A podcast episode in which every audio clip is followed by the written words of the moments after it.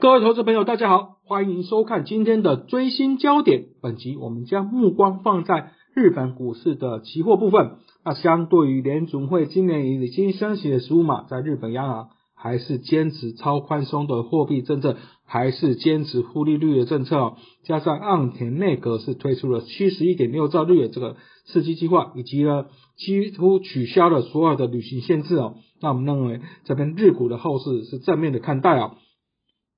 那我们统计在日股以主要的股市来比较呢？那首先呢，其实我们知道在联储会啊，从三月以来是启动了升息循环，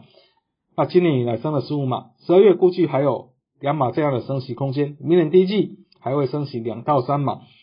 那另外呢，在欧洲央行呢，在七月是升息两码，那结束了负利率了，九月、十月了，在各升息了三码。那中国虽然有降准降息的动作，但是清零政策以及烂尾楼的风暴。都导致了啊经济下行的压力扩大，所以我们看到了在美国的纳斯达克指数啊这边今年以来跌了大概七点五 percent，那中国 A 五十指数跌了二十 percent 哦，在欧洲的 DAX 也跌了大概一成左右，相对来说呢，在日本的股市呢啊这边的跌幅只有一到四 percent 哦，相对啊是表现是比较好的哦。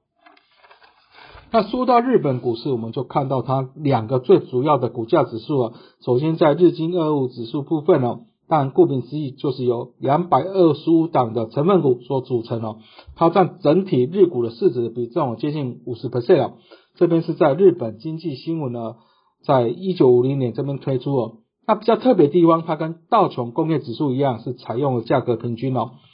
那另外呢，东证啊股价指数啊，就是由东京证券交易所它所编制的，这边是从一九六九年的七月开始，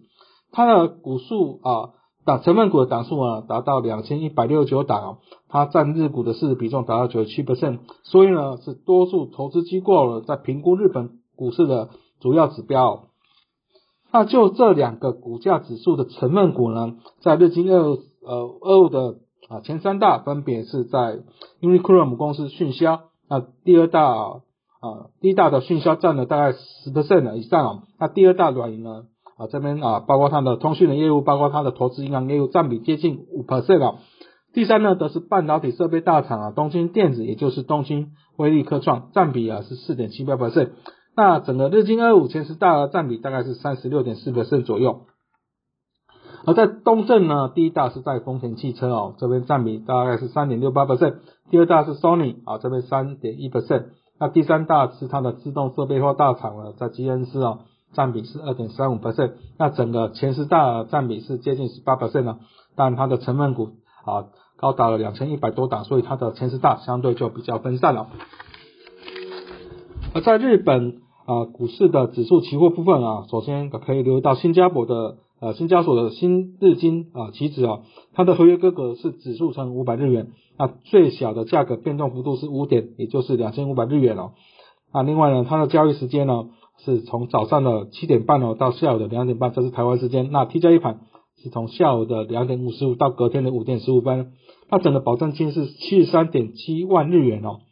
那在日均量部分有五万多口，那未平张量也有十三余万十三点六万口左右，所以。整个量能是相对不错的哦。那在啊 JPS 部分，在日本交易所则是有日经二五的指数期货啊，另外有相对应的小日经二五。那在东证指数期货则有相相对应这个小东证哦。它整个小型的契约大概是啊圆形的大概十分之一哦，这边都可以啊提供投资人做相关介入日本股市期货的布局哦。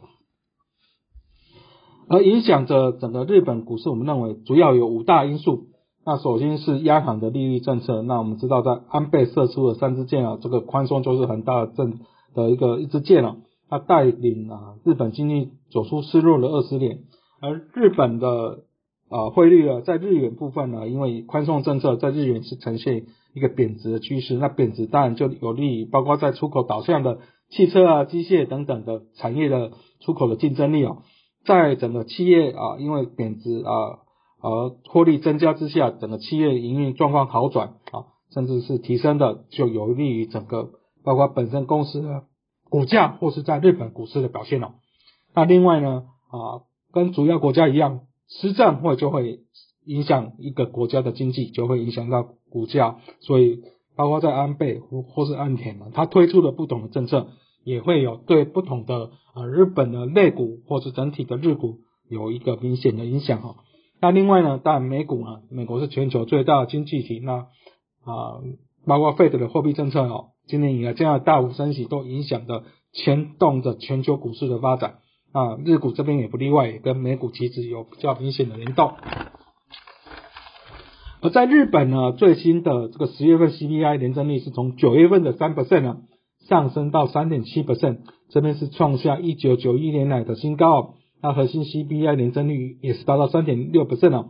不过日本央行总裁黑田东彦认为呢，尽管这个十月份的 CPI 攀升，不过在明年还是会回到两 percent 以下，所以还是坚定要推动这个实施的这个宽松的货币政策不变了。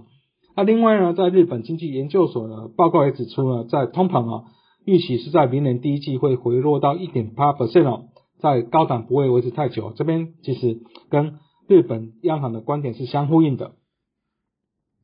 而在日元呢，我们呃统计以来啊啊，因为啊美日的货币政策是啊两应该说是个分歧的状况啊，所以今年以来日元对美元的汇率贬了二十二 percent 哦。那喋喋不休日元也是有利于相关日本的出口企业啊。那统计呢啊，因为日元贬值了，大概有二十 percent 的日本企业是上修了今年第二季跟第三季的个获利哦。那这个股价表现也是蛮明显的，因为这个获利啊上修而有明显的表现。那另外野村证券的数据显示，日元对美只要每贬值一日元哦，那十九个主要的这个行业中呢啊，大部分都会获利就会因此提高。那特别是在汽车产业这边呢，啊，可以增加大概零点九个 percent 哦。那内需的公用事业或是零售啊，这边是比较例外的状况哦。好，那另外呢，在岸田部分，它是在今年的十月底哦，推出了一篮子的经济刺激计划，这个总规模达到七十一点六兆日元。那预估呢，这计划可以使整个通膨呢降低一点二 percent，那实质的 GDP 可以增加四点六 percent 了。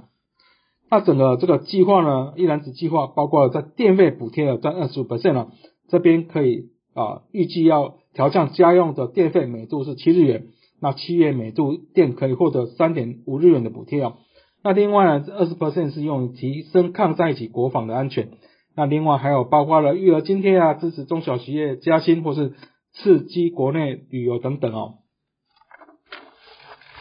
而在日本的十月十一号呢，是取消了所有的几乎剩下的这个啊新冠疫情的旅行的限制呢，包括取消对个人旅客的签证的要求，取消每天五万名的外国旅客的入境上限了。那以高盛就预估，假设呢这个国际旅客回到日本，那每年入境的消费可能达到六点六兆日元哦。那这边啊可以啊啊，因为日本呢，我们知道它因为日币贬值啊，日元贬值呢，导致它的货。的贸易逆差是大增哦，啊，这个状况呢，因为这个边境开放的或是国际旅客回流这边呢，有助于它的啊贸易差是可以改善的状况啊。那最后在结论部分呢，那我们认为在货币政策，日本央行还是坚持会宽松的状况哦，那有利于整个股指延续今年以来的相对抗跌的走势。那另外呢，包括它的防御理由是全面的松绑，那汉典的新刺激计划支持之下，这边日本。啊，在股指期货部分呢，我们延续是正面的看待啊。啊，节目的尾声，我们再推广一下我们研究最前线啊，包括与分析师有约系列、袁大旗新闻系列或是翠学院系列啊，都欢迎各位按赞、订阅以及分享。那以上是今天的最新焦点，我们下次见。